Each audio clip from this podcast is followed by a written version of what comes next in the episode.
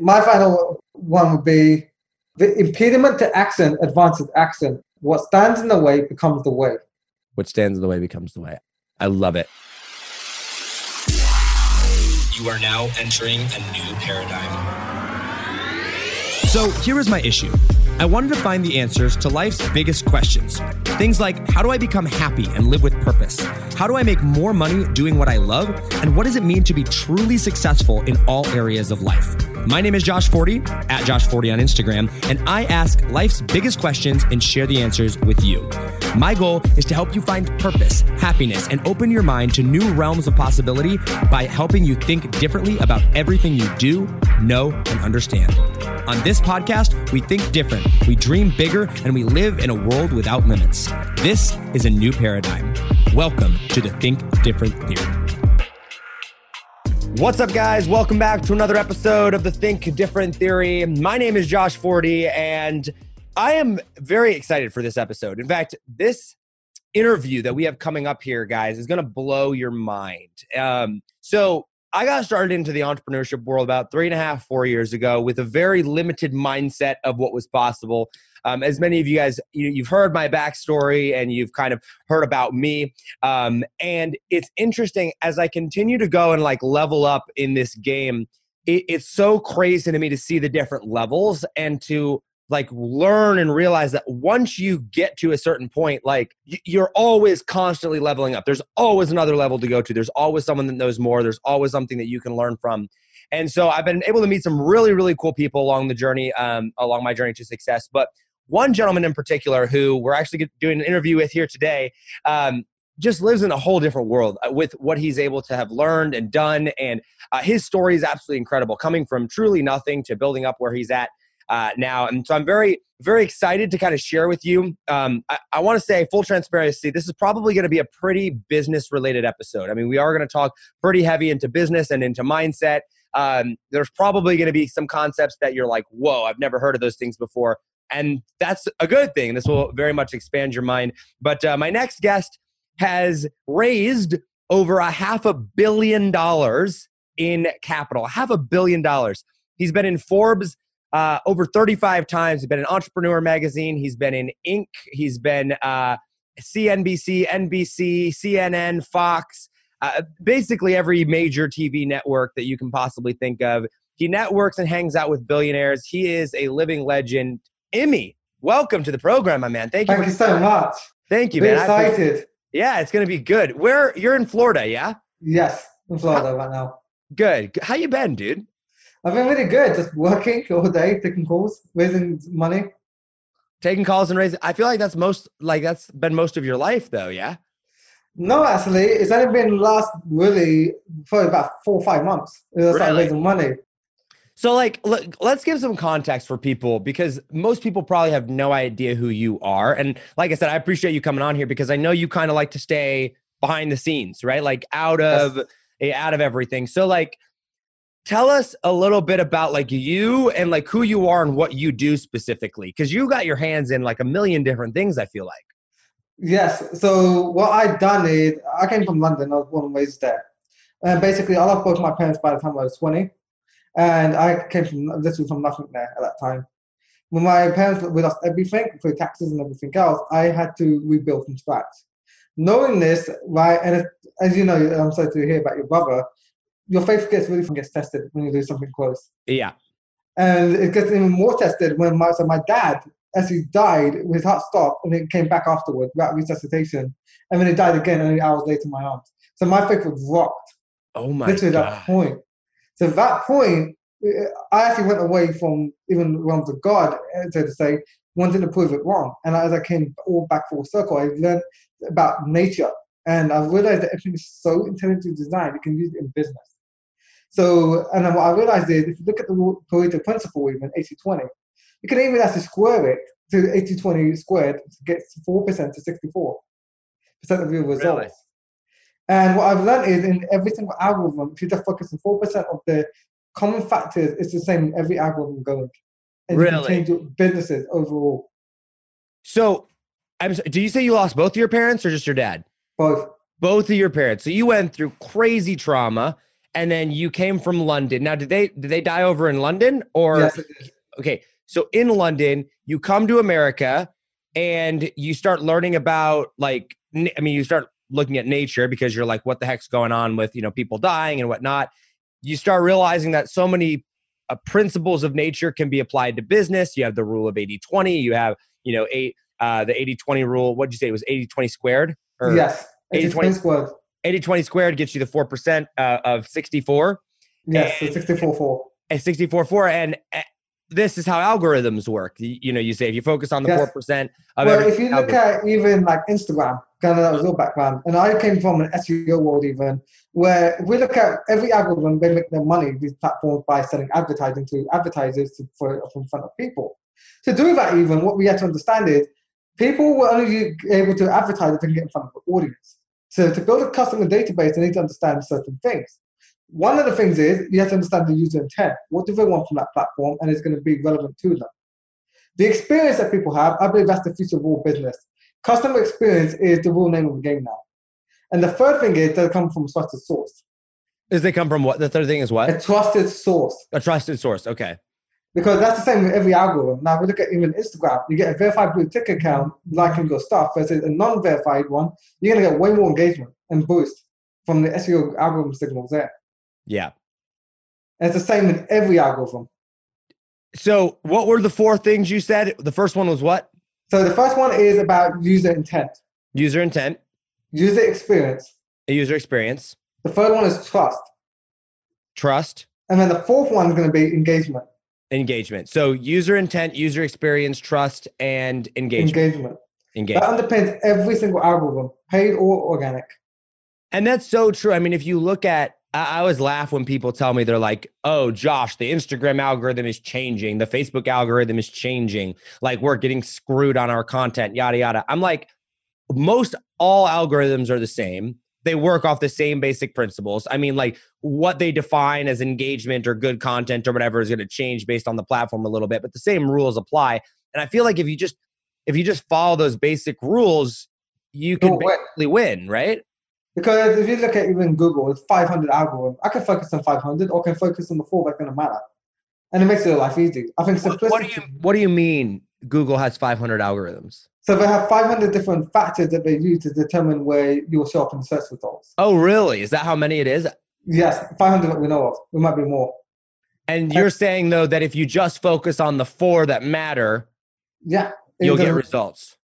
every single time. I've done it every single time. I'm at New York when I tried in less than 55 days to position two for New York SEO. 55 days you got into the top of New York SEO. Yeah. That's incredible. How, uh, so, like, what are those four factors? How do you do that? So basically, what I understood is as this, I created content that would solve their problems. The site had a good experience. Then I made sure to get links that are engaging, that drive traffic for engagement, but were also trusted sources, and they were relevant. For example, a lot of my links came with keywords in the domain, and that's all I used to let you rank. I didn't make my life difficult.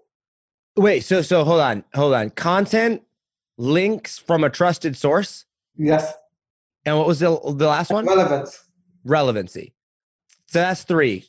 Content, trusted source with links. Oh, links and links from a trusted source would be Yeah. two, and then relevancy. Yeah, which is user experience. But, but like, what like what do you mean though? When when you say like links from a trusted source? So basically, to me, a trusted source, there's people that can buy, anyone can set up a website.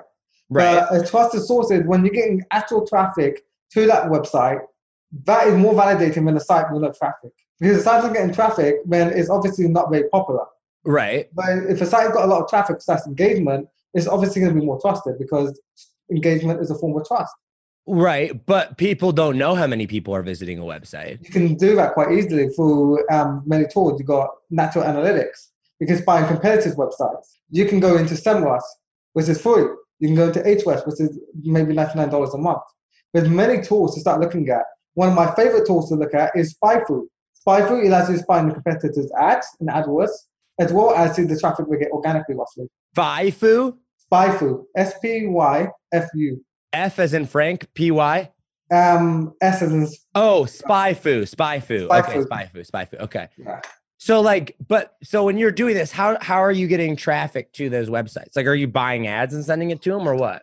No, so uh, these websites already have traffic. So when I put the links on the get links on those websites, the traffic comes naturally. It's like PR, essentially. It's a PR on a bigger scale, on, on a small, but yet on smaller publications. But but what do you mean you put the links? Like, what links are you putting? So the links that I use will vary based on the campaign and the goal and where I want to send it to.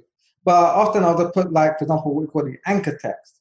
Anchor text is basically the clickable part, the hyperlink. Um, that's all it is. It's a um, text that we link with. I just basically generally keep it branded. I just use branded anchor text and I'll just send it over to the site that I want to rank, the page I want to rank. But where where are you putting those links to get the traffic? Like, are these On in- other people's websites. on other people's websites? Yes. So you, you're you're going and are you paying for those, or how do you get them on those websites? Sometimes you pay for them, other times you don't have to. Sometimes people will reach out to you. There's many ways to get links, and one of the best ways, I mean, for most people who are in the internet marketing world, rather than SEO, you can go to link building agencies. There's many link building agencies out there that you can get people and buy links from. So so, like, how many, how much traffic do I need to send to a website to rank in SEO? It's a host of factors, but I generally like to send at least 15,000 visits a month to any page. Fifteen thousand visitors. Is what I like to send minimum. As one Minimum. factors. And that's And- human visitors, not bot traffic. Right, not bot traffic. They have to be real human visitors. Cause like now on the internet, I mean, you got you can send just millions of bot clicks to anything, right? To make it look Yes. like you got clicks and it's crap. So like, but how do you ensure that though? I mean, you just Uh, make sure you get go from trusted sources or what? Yes, so, so what I personally, I got my own process to get um, traffic in. So I use places like Quora because everyone likes to compete for attention on Facebook. And Facebook is very saturated. So what I've done is I like to zig when they zag. Sorry, I zag when they zig. But basically, I go to places like Quora, Pinterest, YouTube. I build traffic from these places, rank within their own algorithms, and the traffic starts coming in naturally. So, okay, all right. Because this is brilliant. I, I love what you just said there about like zigging and zagging, right? Like when everybody else zig, you zag. When everybody else zags, you zig. But like, how, exp- walk me through the process. You got Quora or Pinterest or places like that. Like, are you sitting there just literally posting images and stuff or or statuses? I, I don't even know how I Quora works. have VAs uh, personally write content or post content, and we just put a link into the site and we write good little story inside the post, and literally the link will um, drive traffic for me. So you literally just go, and it would be if you did this on Instagram, which I know you don't use Instagram so much, but like hypothetically, you would just go and set up an Instagram account and post images of whatever it is that you're wanting to drive traffic about, use the right hashtags, and then link back to your website. You're do- basically doing that on Quora and Pinterest. Pinterest, YouTube, Reddit, And you're um, doing this uh, on just massive scale. exactly. Like, like how how big? So I generally will drive at command about thousand visits a day, whenever I want to any website. And I basically sometimes what I do if I want to be really crafty is I use Sniply, and I'll overlay on a trusted website, and I'll go quote controversy. And I'll use a controversy, eh, like for example, let's say Donald Trump. You go and post it in Clinton group. The Clinton group. People are gonna start commenting it and clicking on it and engaging with it, and then I'll overlay. Then I can come to my website as well. That counts towards your website? Yeah, you can use Sniply to drive traffic to your website, even if you use something irrelevant. Wait, Because- wait. But it's not your website though. Because when you use Sniply, it, gets a little um, what's it called, a factor, um, little pop-up box. Yeah, yeah, yeah. So I That's use considered a box. page to your website? What? That's that's mind blowing. I just thought that was a Sniply thing. I didn't realize that that actually could count towards visitors to your website. Yeah, you can drive, and you can actually pixel the Sniply links even to retarget people from Sniply. I, I I did know that, which is crazy. I mean, that's awesome. But like, I didn't realize that that actually counted towards page views. So like, how many? Like when you say people start coming in organically, how are you setting up these accounts? Like, do you set them up under your personal name? Do you like, for example, like I Quora? just use my, um, I just create fake names and it does season the accounts over time and it's basically rank. I've driven over a million views through Quora. Same thing. I just rank within Quora. And there's little gigs even we can buy upvotes on Quora for like ten dollars. and you can literally start ranking in Quora and get all that traffic. And what people don't realize is like people think Google is the be all and end all, but Bing has 33% of the traffic in the search engines. From so Really? it's for mostly people over 40 years of age. So if you advertise to people over 40, when I say hit Bing, Really? the reason Bing is is when you look at Bing, when people buy a Microsoft computer and you've got older generation, not so tech savvy, like our millennial generation or Gen X or Y, whatever.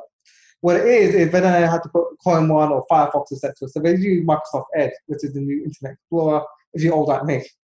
And basically, with that, you basically uh, the default browser is Bing. So that's why it got so much traffic. on a new Microsoft computer. So I did know that actually. Now that you say that, so you're just saying the the uh, you know no no in uh, offense to people over the age of forty, but like basically they're just they don't they're not smart enough to figure out how to download Chrome. A lot of them aren't, especially 50s, 60s. So they just go and they're just on Bing. So you, what do you use? Like, is it the same? Or is the Bing algorithm basically the same as Very, very Google? similar. I normally rank in Bing faster when I do in Google. Well, I would imagine so. There's way less competition. Yeah, because most people don't optimize for it. But like, okay, so like going back to the Pinterest and the Quora and like places like that, right?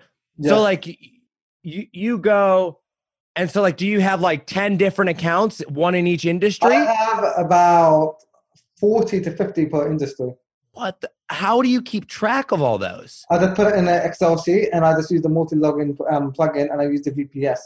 So most people, actually, this is a brilliant trick. So I've been trying to get my VAs in the Philippines to work and use certain software to be that is only working in the United States because it allows me to pull up people's emails, phone numbers, everything. And other software as well for automation on LinkedIn, even. And I could not get it to work. So I came up with the idea to use a virtual private server called a VPS. It gives them a place to log in and they actually use that computer with a US IP address because the VPN wasn't working. So I just make them forced to use a VPS and it gets around everything. For those explain v, what a VPS is for those people that don't know. Okay, so VPS is basically a server that is in like Seattle, California, New York, wherever. And you literally log into that server, and now your IP address, you can browse and use it like a computer. So literally a Windows operating machine on a virtual drive, hard drive. So so correct me if I'm wrong here, but essentially your VAs are spread out throughout the world. Philippines, China. Yeah. And so Google and and major eh, platforms like that nature, they don't like it when or they like it better if they're in the states or like our first like top top tiered traffic, right? Traffic, yes. When, if you are um, advertising to states, local businesses like I do, national business in the United States, they like the traffic to be geographic location relevant. So you're basically saying, okay, you're having your people in China or the Philippines or wherever log in to a server here in the states through a V. What did you say? It was a VPN Yes. through VPS. a v, through a VPS. And now they're when they log in and start doing work for you, it looks like it's coming from here in America. because I tried a VPN before and the VPN didn't work on some of the softwares. The VPS, I got around it because it's literally a Windows machine in the United States. It's just no physical hard drive. It's not a hard drive there. It's on virtual. How do how does people how do people get access to that? Um, I can get you one. Hold on, right now. It's on my phone. I think it's called HostWinds. Let me double check. HostWinds. Yeah, HostWinds Cloud is what I use. Hostwinds. Cloud. Hostwinds cloud. Yes. And so you could just go on there, and then your people in China or Philippines can just log in from Uh-huh. there. And- yeah, and any tools that weren't working because they're not in the US now will work in the US. How, do, how many VAs do you have? I have 10. So you have ten people working for you, and literally they just create content Yeah. as a, a ridiculous amount on Quora and Pinterest and and and Bing. So like, how do you get around though? Like you don't proofread the articles. How, how do you know what they say? What they're saying is accurate. I um I basically built a formula out of basically what's allowed, what's not allowed. I'm so- I don't bother proofreading them except for once in a while. I'll check them, and if I find they do done it wrong, and I'll just file them and get a new one in. I don't need to keep checking. I don't really care about that. Is to get the traffic. You just want the traffic. How, how many pieces of content are they posting a day on any given account? Maybe two to three pieces. Two to three pieces on every account every day. hmm And so anytime, let's say, okay, what's an industry that you're not in? Like, are you in, I don't know, I'm looking out the window. Like, are you in lawn and garden industry? No. Okay, so let's pretend I'm in the lawn and garden industry and I want to do this. And I come to you and I'm like, yo, Emmy, what up? Right? Um, I want you to rank for me for SEO in the lawn and garden space. Are you literally just going to Quora and Pinterest, hiring a VA or going to one of your current VAs, saying, yo, set up 10 accounts on Pinterest and Quora and start creating three pieces of content today for all those accounts? Yeah, I- what I do is get them set up the account first, find out what's trending for that niche or anything we can find. Then I also like to use this little tool. Um, what the people want, or I think it's called, or people answer, something like that. It basically spits out what, all the questions people have. Wait, wait, that's a, answer the public. that's a what tool? What's yeah, answer the public. That's what it's called. Answer the public. Yes, it's a brilliant tool. We use answer the public and we spit out content using that as well. So you just go on there and you're like, yo, what do people want in this space? And it tells you. hmm And then you go create content around that. Exactly. And so you just tell, do you do that keyword, all that research, or do they? They do it. So you just basically tell them, look, go to answer the public, set up new accounts, start putting out content, and link here and here are the links that I want you to drive all the traffic to. Yes. And then you manage all 10 VAs. hmm Like, how often are you talking to these people? Maybe about 30 minutes a day 30 minutes a day per per one or total? total. So you like literally check in with them like two, three minutes each. Mhm. Via, I would imagine just like a chat, not like you're not actually getting on the phone. Okay, I'll take a quick call with them. I like Every now and then, just- Yeah, just show me what you were doing. Um, show me all the articles and links. Sometimes that's not randomly. I don't have a fixed time. Sometimes I will go with it a month and not checking on them. Other times I go uh, um, a day or two or, or checking on. Have Different you time. ever have you ever just like done an SEO project where you were getting tons of traffic and all of a sudden traffic just stopped or like took a major major dip? No, How how quality is the traffic that comes from these pages? it's 100% quality because it's all real human visitors, and I have a special software on my site to block all the bot traffic. What's that software? Or do you not want to say? Um, I can't say because it's kind of proprietary Okay. through my agency, but yeah, it, I block all the bot traffic 100%. But, bro, like this is game changing for a lot of people though. How how did you learn this, dude? I got mentors in the space, and then I went to underground mastermind events. So I'm a big fan of going to underground mastermind events instead of normal ones because the real masters of underground. For example, my Facebook guy, who I know personally is the number one in the world, he's used to spending four million dollars a month on a single ad campaign. On a single campaign. On a single campaign, not a single ad account, on a single campaign. And in restricted niches such as gambling, casino, adult store, CBD. How? He won't even teach me that, he's brilliant. How? I don't understand. That's so ridiculous. So like, okay, dude, I want to I want to transition over here. Let's let's talk about the mastermind space. The internet marketing space sucks, dude. Like my like I'm in it, okay? So I can't talk too much trash cuz I'm still that dude. But like I'm a huge fan of some of the leaders of the space. For example, I love Grant Cardone. I love Russell Brunson.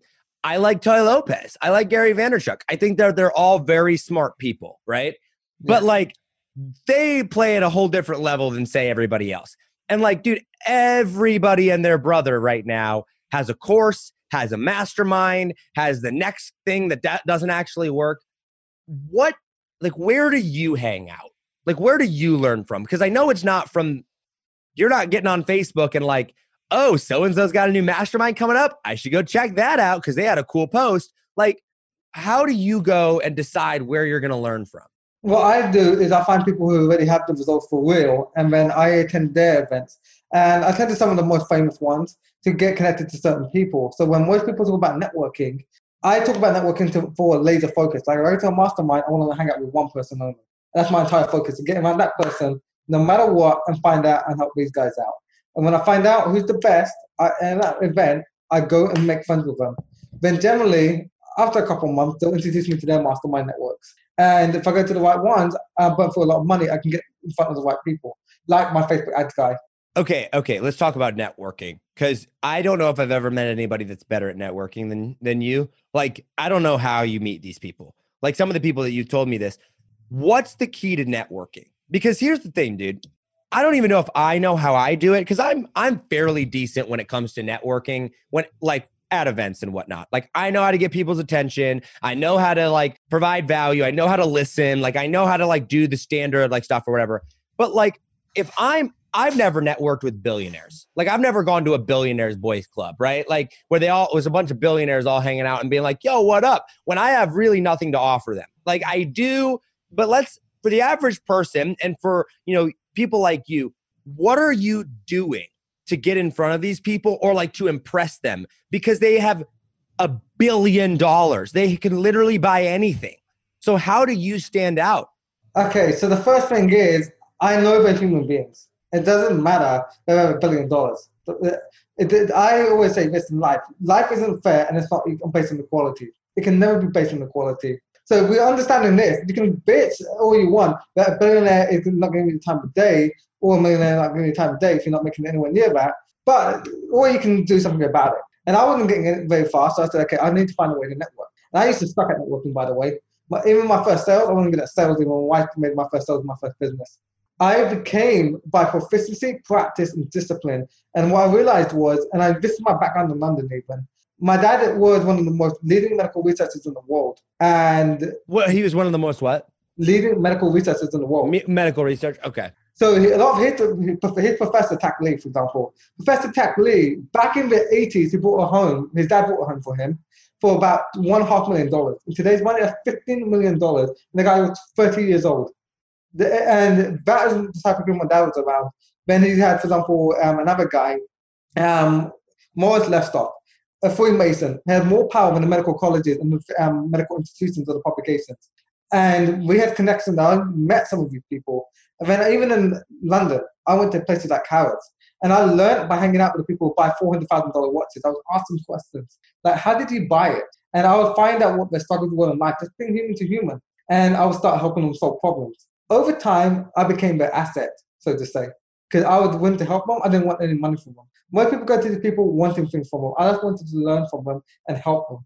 And I think it's really bad creating a win-win. If you focus on a win-win, you focus on helping people above all, you don't have to benefit, you will get that, they'll start seeing you. And the more skills you have, the better you are, and the more you can help these guys to find opportunities for them, you will get in front of them more and more. You become their friend. And that's what it's really about is at the end of the day, I, I earn about five thousand dollars an hour my time, and now it's about to change about ten thousand dollars a minute. As last and two days ago, it's been ten thousand dollars a minute. So my my um, worth is changing. But people are saying why would I hang out with someone earning fifteen dollars an hour versus when I hang out someone at my level? They're gonna provide a value to me first. Well, the same for someone who earns a million dollars an hour, like my of my friends. One of my friends is making eight million dollars a fucking week in passive interest. Think about that in a moment eight million a week on interest. He can sit and do eight nothing. Million a week.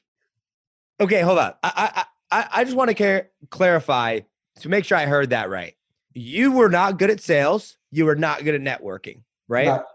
You go, you start hanging out with these people, which, by the way, for anyone that doesn't understand that proximity is power, like get over yourself, like get around rich people.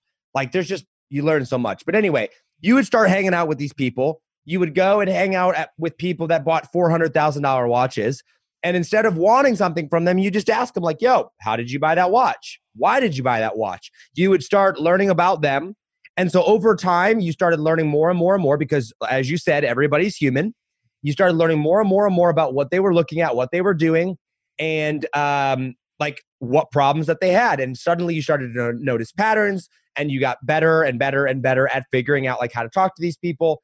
And so you got to meet cooler and cooler people. Now, where you kind of cut out there, and I wanted to have you clarify on was when you talked about um, like what were you saying like right there at the end when you were talking about people when it comes to like this guy's making eight million dollars a week in interest like and, and your net worth about the $15 an hour yeah what you so basically people say why don't you hang out with people who earn $15 an hour and then why should um, do i hang out with people who like earn like $8 million a week the thing is as you said proximity is power the thing is what value will someone provide me at this level versus someone at that level as the same for them So Yeah. what it is, it doesn't matter where you are. You can earn fifteen dollars an hour. You can earn hundred dollars an hour, a million dollars an hour.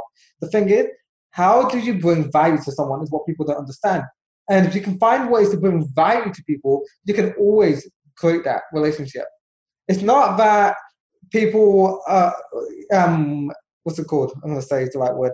They're not trying to be discriminatory. What it is is we want to talk about winning. We want to talk about t- how to solve problems faster than others. And if you're not really interested in helping us solve problems faster than others, our time is different in terms of the work. You might just lose fifteen dollars, for example. We are losing millions or thousands, in my case, thousands uh, uh, per hour. It's a whole different ballgame. It's a about it. whole different ball game. Yeah. And I think people just need to realize that though, right? Like Yeah. you're not and and maybe there are people that are like this, but I mean you would know better than I, but I, I feel like most people at that level, they're not trying to be rude, right? They're not trying to be like, yo, I'm way better than you. Yeah, they might feel that way or whatever, but it's not like that they think they're like so much better or whatever, but they're just like, dude, I get paid so much money per hour of my time. And mm, like because of what I've built, an hour of my time is so much. Someone that makes $15 an hour and has no concept of that, like they can't fathom how valuable time is for these people. and so- Exactly. And so, like, they often, I mean, the, the billionaires and the rich people of the world, they hang out in their little clubs. So, like, how did you start getting around them though? Because, so like, after I left. London, so I said we'll go back a bit. So that was my dad's professor. I learned how these people think. So my dad was actually assassinated as well. That's a whole different topic, and we can go down another time. But what it was when I came to America, I had nothing. I had no one that I could talk, uh, use and put into that network. did you even Well- speak English? Yeah, You spoke English. London. Yeah, Oh, yeah, yeah, duh, duh, duh, duh. Yeah, but the, what I knew was okay. If I had no one that I knew, what I do know is, especially people with old money, and this is where I tapped into first. Once you are used to money, because new money, we get excited about money because we haven't had it. When you got old money, you're used to it. You're born with it. It's different. Money isn't exciting to you. So you, I had to find a way to think what is exciting to them. One of the things I found was is that ego is a big thing. For for people with old money or new money or both? Old money. Well, actually, it's both, but old money in particular. Old money has big ego. Yeah, because at the end of the day, they need money becomes meaningless. After a certain point, it's meaningless. It- it's not. You got hundreds of million. What is difference is going to make adding another million? Right, right, It's not going to change your life anymore that much. right. But uh, what it is, it's going to they compete with the neighbors and other things. They're trying to find meaning in life in different ways. Like you said about this entire different theory and your mindset playbook, they try to find meanings. yeah. And you can find ways to tap into the meanings. And one of the best ways to do it is lend yourself some credibility of big publications, even. So what I realized, and it's by accident, I got myself into Forbes as a writer. I got myself in 3500, as you said. I built that credibility and the trust. But then I also had my columns, and I went and interviewed these with people. And when I interviewed them, they- they saw me as an asset and different. And when I interviewed them, the very first thing I did is I gave them a copy of my best-selling book. Mm. Because an author, it takes a lot of work to write a book, an entire book by yourself. So it gives you a respect. Like, okay, this guy is driven and he's want to help me. So now you can start getting yourself in the door because you, life is about positioning as well. It's status, but it's also positioning. And you can change your positioning to based on where you need to be. And if you change your positioning, you can now become seen one of their equals, Hmm. even if they have the same amount of money. Ah, because it's a ah. okay, okay. So like, Because Yeah, you're accomplishing things so that they have never accomplished. because I mean, you could be a billionaire, but if you've never written a best-selling book and been on, on in Forbes magazine, then you've done something they they haven't. Exactly. And if you're trying to help them women get more exposure, the couple minutes of fame, it makes them feel happy. Eh, right because uh, and and they're like they don't i mean they've got a billion dollars or a hundred million dollars or whatever so it's like yo i can get you to be a bestseller i can get you in, in forbes or whatever yeah it's going to cost you $20000 but they're going to be like okay whatever right Exactly. like that's the thought process But I don't charge them for the publicity. I do it because I want to get in, because relationships is the most powerful currency in the world. when do you cash in I cash in when I can make it a win-win, and it makes sense, and I have their trust. If it's not going to be a win-win, I will never cash in. And I don't necessarily cash in. Sometimes I, some people I never cash in because I don't need to. I don't care. It's the relationships. Because I believe, I've seen many people, and I'm sure you have, who've gone from millions to bankruptcy. And I noticed one thing. Why do some people bounce back and others don't? Aside from mindset. Because some people have better mindset but never could bounce back. And at least I thought I had better mindsets. And in terms of habits and everything else, yes, but they weren't the most moral. And then Wait, they were the worst what? weren't the most moral. They burnt their relationships. They screwed people over, so they lost their Mm. relationships. Got it. So the people who normally bounce back also have the relationships that they need. That makes sense. relationships, as you said, proximity is power. Relationships is the currency of proximity. But how do you get around those types of people though?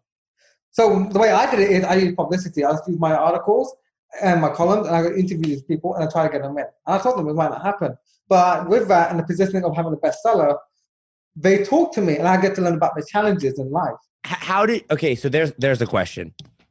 How did you become a bestseller? Because you don't have an audience. So I understood the Amazon algorithm, and I had a friend who understood it even better, and I borrowed his audience to do it. You borrowed his audience. Yes, I paid him for his audit to borrow his audit to match it to his audience, and I used understood the algorithm, and we did it. What's your book on? Digital marketing. I call it how to turn your digital footprint into leads. By the way, congratulations, best-selling Thank you. book. Uh, How, dude? You've been in so many publications, so many, all the time, everywhere. How did you get started into that? So basically, I saw a few of my friends getting the Forbes. I'm like, there's no way they've done it for free. I never paid. So I learned where they paid first, and I went to these guys, and to get the first round, um, I paid them. They didn't deliver half of the stuff. They delivered like a few smaller ones. I'm like, okay, you know what? Screw this. I just lost a bunch of money. I need to find a way to get in myself. They're obviously doing something that I didn't know, and I could just learn it. I don't believe that any skill out there cannot not be learned. So I went and learned, and with that, I didn't know what they were doing and how to get myself into the publication. Okay, okay, okay. This is such an important topic because most people don't think like that. And I love that you think like that. But like, dude, when I first got started in the online space, how I got started was I literally went to Google and typed in how to make money online. Right? Like that is how I got started in online marketing. Um, So go. no, Grace. Um, how did you like where did you go? You're like, man, I want to be a Forbes contributor. What do you do? You just Google that? Or how did you figure that out? Yeah, I googled it first. And I saw people, and then I saw a friend of mine done it, and I was like, okay, you know what? Let me reach out to him. And then I asked them, so look, I'll pay you. Will you train me? And basically, I did that. And then afterwards, I went one step further. Sorry. No, you're good. Yeah, I decided to go one step further. I went to an event in New York to meet the media contributors. And then I went one step further when I went actually went to New York almost every single month just to meet the media. I'll book meetings with editors through cold email or, or LinkedIn, and I'll or phone calls. I'll call them up and I'll take them to coffee or dinner, and I'll just do that. And just find out. How do you what you just you just send an email to an editor and be like, yo, what up? I want to take you to coffee. And they're like, Yeah, sure, let's go. Well, I, I know what I'd do is I would get recommendations from someone very new. I'd find someone in their network, as you said, proximity is power. I would get introduction, how to meet these people and giving them, a reason. I would just help them out. I didn't expect anything back. Some people helped me out, some people didn't. I didn't care. But I got to meet the media. I get to learn how to think and how to approach it and how to leverage it. How do you how do you make money from those deals? Meaning, meaning, does the the fact that you're in PR and all these publications, did that directly make you any money, or is it all just for credibility? So here's the thing. I it didn't make me money directly, but what it did do, it was allowed me when it came to getting in front of people, it gave me the, enough time to get my foot in the door to show the value that I had. Because SEO is a very competitive space. Even raising money, how many people want to raise money all the time and get in front of billionaires and other things? As you said, it's tougher. What it did, it allowed me to get my foot in the door. Then I used my own sales skills to get, and I had many mentors. I've read about 400 books on sales. And I just used the sales skills to learn how to get myself in front of these people and create the opportunity in those few minutes I had. I had two to three minutes to pitch myself and get myself in. That's incredible. Who who decides whether or not you're a Forbes contributor, The Forbes editors. or or or who or whatever? Is it just Probably the, the editors. so? Like when when you are a contributor, what's that process look like? You you just go and you write an article and it just gets posted, or does it have to go through a whole process? It has to go through an entire process. So once you get yourself a column, you normally have a CMS access. You post it into the CMS there, CMS, and then or you can send it as directly depending on the platform. Inc. is very different from Entrepreneur. Forbes is different. Then they basically will go in and we'll review it and we'll basically will approve it or not. Now with Forbes, actually, you can post it and we don't really check it until afterwards. So it's different. Forbes is different from Entrepreneur and, and that's different from Ink. Hmm. hmm Are you But an Inc. is distributor? platform. I'm actually applying and I'm waiting for that. My friend introduced me to the editors there. Okay, we're w- uh, we we have still still some time left, but I want to get on the topic of of raising capital. Right. Okay. This is um. I'm going to use the transition of how you actually make money before I go over into that, but that's where I kind of want to end with this concept of because you've raised a stupid amount of money. Um, how do you make money, dude? Like, where, where's your core business? So my core business is my SEO agency. I make great money on it. It's not. I blew up a lot of money. So I what I used to do was take equity in companies, scale them up from like twenty grand to two hundred grand a month in record speed because I understand how to market. But then I blew it all up. I wanted to take a different direction entirely because I didn't feel they were recession proof, and I just didn't get on with the business partners at the time. So I said, okay, I'm gonna go a different direction. I don't care. I can always restart. I don't care. And I make most of my money in SEO right now, and now except for the capital now. Now I got all the capital, I'm doing something else. That is my main business is the SEO agency.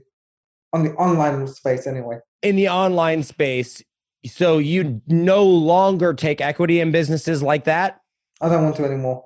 so you you just do a retainer model and then you're you're you do i Oh, know you, buy the- or I buy the companies out now. Or you just buy them outright. Hmm i mean i guess that's lit so like when you buy a company do you leave all the staff where they are or do you restaff it? Um, I normally leave most of the staff where they are, but I will review the contracts for outsourcing and I will basically fire most of them. do you do them do that personally or do you have a lawyer or somebody do it? So the so how it works is once I get an offer from the business owner, I'll make an offer to the business owner and they accept it after signing NDA, LOI, etc. Bunch of legal shit. It goes to accountants and lawyers on a contingency basis. If the deal doesn't close, I don't pay them anything. Then once it closes, I pay them like 50 grand. And basically, I acquire the company and I do that part myself. Because at the I like to control the first 90 days of the company and, and fix everything up. huh so they they control it for 90 days after you buy it I have control for 90 days after. I mean, I really put someone else in charge. Oh, okay. So you basically get rid of current boss, keep everybody else. You run it for 90 days, replace with new boss. Mm. Well, sometimes I keep the old boss on, but I control the final say. But you have the final say with everything. Cool. Do you like do you sell businesses too or or do you buy and hold? I'm gonna. I'm buying and holding them. I'm buying recession-proof businesses. Recession proof businesses. Yes. Which would be like what? So I'm gonna say medical offices, alternative medical offices, roofing, construction of many kinds, like plumbing, HVAC, electrician. And why would those be considered uh recession proof? Okay, so I'm gonna borrow a HVAC for example, and this is one of the reasons why I said this. If you go to Miami, it's so fucking hot in the summer, and even Florida as a whole, it's a bloody fucking swamp of heat. And go to Arizona, hot is hot. Dry heat or not dry heat, it's fucking hot, 120 degrees. You need that cooling, otherwise you're gonna overheat, you're gonna die. So for example, that's always gonna be a fucking business. Now if you go to where like you are, or Indiana, where I used to live for a couple of years, and where you came from, Kentucky, it can go really cold in the winter, like minus 20. And the summers in Indiana were like 100, 100 degrees, 110. You need heating and cooling again. If So that you- air conditioning goes, what are you gonna do? Yeah, you're screwed. People will find the money for it. It's true. So so you buy like do you own a bunch of businesses now? I'm in the middle of buying seven companies up right now, Seven companies right now. and I'm building a medical village right now in Boca that cost me 400 million, basically in funds. Wait, wait, wait, wait, wait, hold on, hold on, hold on. You're building a four hundred million dollar company, Med- medical village medical village. Where? in Boca Raton. In in where? Boca Raton, West Palm Beach area. Oh, down in Florida. Yeah. Four hundred million dollars. Hmm How long is that going to take? About a year to 18 months to get it established and up and running. So, ha- have you started raising money now or no? I've already raised the money. You've already raised it, but okay, let's talk about raising money, dude. You like snap your fingers and can have fifty million dollars, right? Like, how do you do that? So what it was, again, it comes down to relationships is one thing. Two is when you you have to look at what does the person who's giving the money to you want? They want the money back, they want low risk as possible, and they want it safe. Now, a lot of people that go to VC for the startup and spend up to 100 million on a startup. I went with a very attractive offer. Look, this is a recession-proof business. Most of the ones I'm buying are already making seven figures. All I have to do is go. They've got no online presence. I'm going in and putting the online presence on steroids. So you're, so let me. I, sorry. I just want to make sure I'm tracking so far. What you're doing is you're saying, okay, I'm looking at investors, and I say my investors want money, their money back. They want it in a safe location with low risk, right? Exactly. Like they don't want to lose their money. Yeah, and they want to make a profit. and they want to make a profit, right? Most people, when they go to venture capitalists, it's a brand new idea. They have no idea what's going on. It's very high risk, which I mean, in the case of you know tech or you know like this new Snapchats of the world, the one in ten thousand that take off, real high for investor payoff, right? But like majority of businesses fail or don't turn a profit for a long time. You're going in and you're saying, okay, listen, I've got this business that's already doing seven figures. They're already a million dollar or a, a multi-million dollar business. But you're specifically looking for ones that are poorly managed or have no marketing department or have no social media presence so that there's easy upside for you to be able to go in and work your magic. Well, even if it's not poorly managed, the main thing I care about is they have weak social media presence, weak search engine presence, weak YouTube presence. So weak online presence. Exactly. Entire digital footprint. Also, I'm looking for weak tax structure, weak um, legal structures, weak insurance structures. For example, my insurance guy, he's one of the top insurance guys in the world. He does many of the billionaires, and he saved them up to 30, 40, 50% on insurance. So I go to him, and he saved me 20, 30% on my insurance on all these companies as well. I'm already Mm. knocking off 20% off the taxes. So I'm benefiting 30, 40, 50% immediately. So let's say there's a company that's, you know, I don't know, they, they do a couple million bucks in sales or you know revenue, I should say, with you know with everything. What what kind of offer are you making? them? Are you are you offering them at market value or below it or what? I will depend on the business, um, but I negotiate and I do seller financing. So the seller will actually finance 80% of the deal for me Really? over two to four years. So you're basically paying him or her, whoever you're buying from, twenty percent down Okay. And then paying the other 80% over three years. over three years, and your investor We'll pay the down payment. is the down payment. So if you- let's say what, what's usually a down payment on a business? Like 10%, 20%? 20%.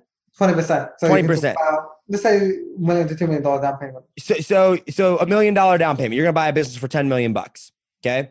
So you you go to investor A and you say, "Hey, listen, I've got this recession proof business. It's an air conditioning and cooling company, right?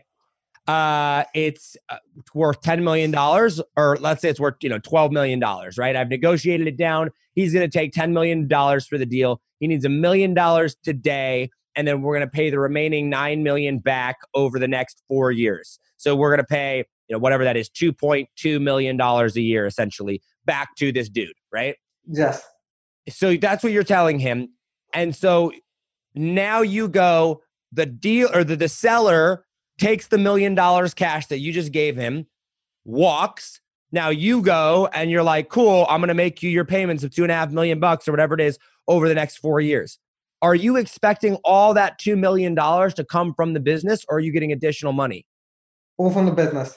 How though? Because why wouldn't the investor just keep the keep that or the, why wouldn't the seller just keep the business if it was making There's many reasons profit? people will sell the business. For example, the reason is they could be sick, they could be old, they could be in a financial crisis personally, could be overspend, they could be going through a divorce and they can't manage the business.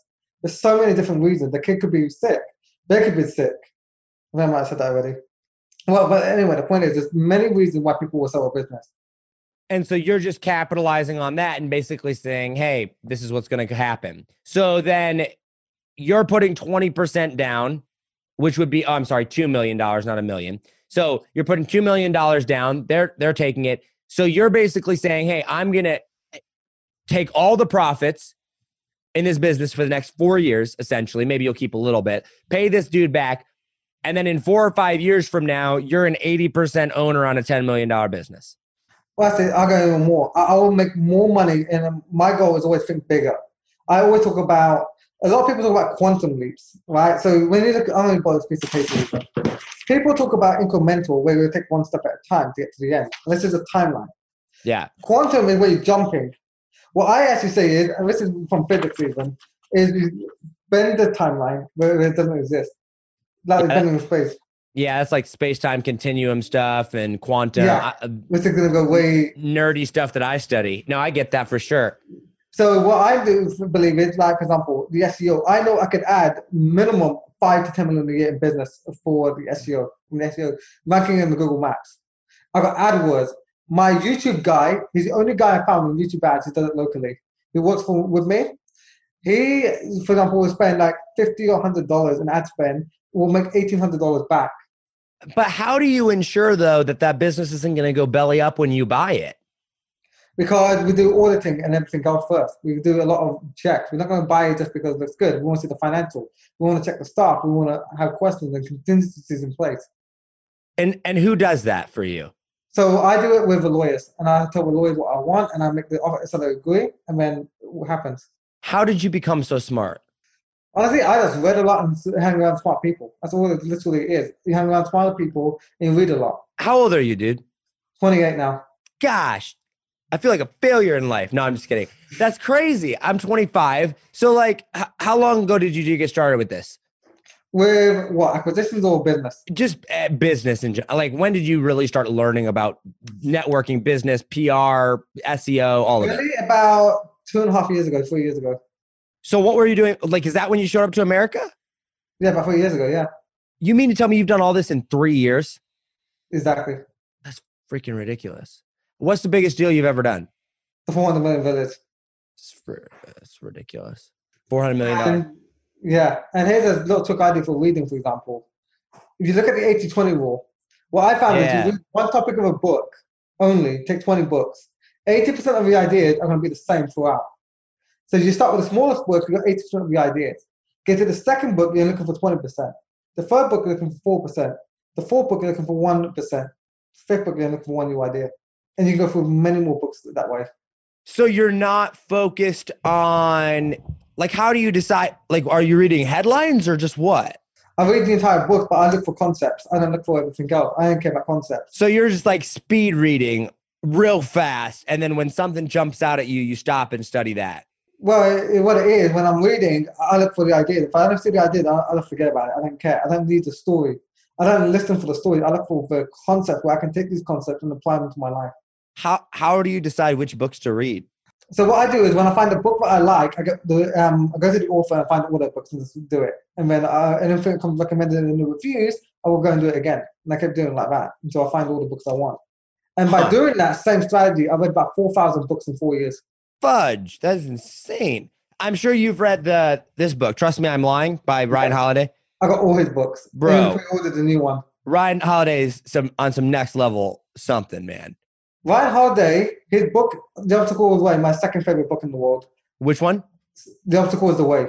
The obstacle is the way. Yeah, such a good book, dude. And the third one, my favorite, is Ego is the Enemy. And that's by Ryan Holiday. Oh, well. really? I just started that book. My favorite book is The Master Key System by Charles Haanel. The what? Master Key System by Charles Haanel. The marketing system. Master Key Oh, the master key. System by Charles Haanel. The master key system. What's that book on? It's all about mindset. It's the pre-origin, it, it predates even Think and Grow Rich. And it's about, you basically do one chapter a week, do the exercise every day over six months. It will change your entire life. What, what do you think of Psycho-Cybernetics? It's one of my top favorite books. I love that book. That's my favorite. I won't mention names, but certain gurus use their mindset courses. That's the entire course. Yeah, well, yeah. yeah, I yeah, I know who you're talking about. Um dude, this is fantastic. This is fascinating. This is fascinating. Ha- what what would you say is the number one key to your success? Writing my goals out seven times a day. I'll say my goal system. That- Seven times a day. Yeah, so honestly, I'm going to explain this in a second. So I want to um, basically, when you look at auto suggestion from Think and Grow Rich, it really is. It's about repetition of an idea. You you know that Think and Grow Rich is just not real, right? I know that there's a lot of rumors about it, um, he never met Carnegie, but the fact is, you can still take the idea. Uh, yeah, I agree. There's a lot of good ideas in the book, but he never met Carnegie. Yeah, I did a whole study. I, I, heard, I heard of many uh, things about that, but regardless, the, what the repetition right, right. key is what I really care about. So it's a repetition of an idea. So a lot of people go on about the law of attraction. They don't understand the law of attraction. We do these affirmations, they do this gratitude, etc. They're spending about 5% of the day on this. 95% of the day, they don't believe in the idea. What's going to win? The 95%. Exactly. So what I do is I've understood as well the biggest problem in life, we don't have problems in life actually or challenges. We have a clarity challenge or problem. And everything I've ever found, has always been clarity. Is it we don't have the we're not crystal clear on how to get in front of the right people, or we're not crystal clear how to approach anything or certain problem. So what I developed was what I call my goal system. And my goal system was this. So as I said to you, after my father was assassinated, basically his heart stopped and he came back afterwards and died. I left religion completely and God even. Wanting to put disprove God. As I delved into science, what I came full circle, what it was is, you look at the um, atom. The atom has seven electron cells maximum around it. Mm-hmm. We jump over to time travel and quantum physics, there's seven copies of every single photon. So think about that a second. That means there's seven dimensions of parallel universes. That's from a scientific standpoint. Then if we go to religion, it goes on about seven sins, the seven heavens. And if you look at religion even, every single religion, from Christianity, Judaism, Hinduism, Islam, Buddhism, it goes about light. Light is energy. And if we go to Egypt, which I've been fascinated with since about eight years old, the Prince of Egypt got me fascinated about the 10 plagues. I've been obsessed with the 10 plagues for over 10 years now, or 20 years now. What it was is Moses saw God, or at least the saying goes, he saw God. He saw a burning bush, light, heat, and sound. That's all energy. If we go down to the energy and look at the attributes of God and the attributes of energy, energy can't be created, it can't be destroyed. It's just everywhere at once, can take any shape or any form. That's the same as God. And when I realized that, I was like, okay, and seven is the number he put throughout nature, then why don't we create seven goals, one for each area of life? So one for investments, one for your personal income, one for your biggest business challenge. So my biggest business challenge right now is the best tax credits I can get. Your health, your relationship, yourself, and um, what's I can't, health. I can't remember the seventh one top of my head. Um, philanthropy. That's the other one. The seven goals. Just noticing yourself. When you create these seven goals, you break down each goal into seven outcomes. Seven things that are gonna happen for each of the goals. But break these break that comes down into seven steps. Take one step a day from each of your goals and do seven steps a day. You will achieve your goals in 49 days the fastest system on the planet, and it gives you absolute clarity because you have to be forced to write down every single outcome and mm. every single step towards that goal. Mm. If you break it down further, you can break it down even further. That's fascinating. So, like, I totally understand what you're saying with quantum physics and everything like that and law of attraction. I mean, I, I'm a big nerd when it comes to all that stuff. But I'm curious. So, wait, let's let's back up to this because this is this is like next level mindset stuff, and I wish people just understood this. So do you you don't believe in God then? I do. You're not, you're, I came back. As I said, I went full circle. So now you do believe that there's a God. I know there's a God. Scientifically, even mathematically, there's a God. We look at the evolution from origin of species can never happen because we just look at this. The the probability mathematically is like one times ten to the minus nineteen is zero, something like that. I can't remember exactly. Yeah, yeah, yeah. To form the first protein, the mathematics is like one times ten to the minus twenty more than whatever the mathematical zero was. You get the correct orientation, the order, the structure. If you look even at chemistry, you've got racemic mixtures. You've got D form and L form amino acids, which make up the proteins. You get one wrong and, the, and you hit the active site wrong, the entire thing collapses. The entire yeah. protein changes. So mathematically, it can't happen that evolution came from other species. That proves that there is an existence of a creator. Because it can't be by chance, then what is it by? It's got to be by design. So, so then, what religion would you identify with most? Honestly, I haven't studied religion in that much depth anymore to actually say I follow religion. But what I do know is that there is a God for sure, and we what we can call it God, you can call it intelligent design, whatever you want to call it. There's a being at least that had made us. Because if you look at the second law of entropy in thermodynamics, everything tends to disorder. But yeah, if you look at the human's body, it's so ordered, so well. Yeah. No, no, that's that's a great point. That's a super great point. I, I, you know, I'm I'm religious, um, you know, and, and I I believe in in God. Um, I think that uh, well, I, I have a religion's not something that we have time to go on. We'll have to do a follow up interview or something. But like, I think that I, I tend to identify with Christians. You know, be, identify as a Christian, but um, I think the Christians get a lot of stuff wrong too. That I mean, I think the Bible is inherently true, but uh, you know, translation and things of that nature. But I, I like your points from a scientific perspective of what that brings to the table. But we do need to wrap it up only because we've been going we've been going too long. But I want to say thank you for coming on here because this dude, Thanks so much. bro, this was incredible. Like this is like next level stuff. This is probably the most information packed, mind blowing interview I've ever done. I can't wait for this one to air. Um, so writing down your goals, you would say, is is the key to your success. Like getting getting clear on that. I do want to touch on one more point though before we wrap it up and go to rapid fire questions, and that is you talked about clarity, right? Which I think is just so crucial and so clear, right? Like what if you have clarity on know what you're doing, like you look at someone, let's say like a golfer or a, you know, I like Tom Brady, right? The Patriots or whatever. I mean, like that dude knows how to throw a ball. He knows how to go out and win games. If you're a complete noob, right? You don't know how to go do those things. Not that you can't. Tom Brady couldn't at one point either. Now look at him. Now he knows exactly what to do. He knows how to go out and win games. He's got the clarity to do it. Same thing is true in all areas of life and business. Once you know what you're doing and how to do it, and you have a clear path to do it, anything becomes possible. For me, what has brought me more clarity than anything else is the concept of objective thinking. So, what are your thoughts on objective thinking, or, or how do you go and best find clarity? So for me, I like to write things down and look at cause and effect. I like to like look at if I do this effect and create this effect, what's the cause of it? And then once I got that cause, I look at the cause of the cause. And I like that concept in the book called Karmic Management. Comic management? Yep, I got it right here actually. Um, here we go. 'Cause I was reading it earlier even. Karmic. Okay, karmic management. Okay. It's a brilliant book. So you're you you're all about cause and effect, getting to the root cause of things, Yes. which is objective thinking, more or less. I mean, yeah, I, I would agree with that. Cool, man. Well, dude, I appreciate this so much. Thank you again. Let's let's move to rapid fire questions here real quick uh, when we wrap it up, and then uh, we'll uh, call it a day. You ready for the rapid fire? Yes. Okay. Uh, favorite airlines to fly? American Airlines. You like American? Why do you like American? Well, because I'm fine domestically mostly right now, and they give me gluten-free food every time I ask for it. Whilst if I go to They give you what? Gluten-free food Oh, okay. on the first class. The others don't. Gotcha. Gotcha. So, okay. Um, where are you? Uh, w- like, w- you live in Orlando now, yeah? Yes. Where's your dream place to live? Boca Raton. Boca Raton? Oh, down in Florida. Okay. Where you're building the village? In Boca Raton, yeah, exactly. Yeah. Okay. Okay. You're gonna do down there. Um, what was it like coming to America with nothing? Like, what was your first thought when you landed? Well, once I lost all my funding and everything, and I, my first thought is, okay, I've got to make something work. I, I will either die trying or succeed. Yeah. What do you see as the biggest problem with America today? The biggest problem with America today is the education system and ignorance. They don't think. there's no thinking the education system what is the simple solution which i know doesn't exist but in like one sentence what's the answer to the education system?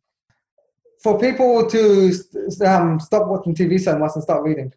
start start what? Or um, stop Start what? reading. Stop watching TV so much and start reading. and start reading. No i would agree with that 100% um okay.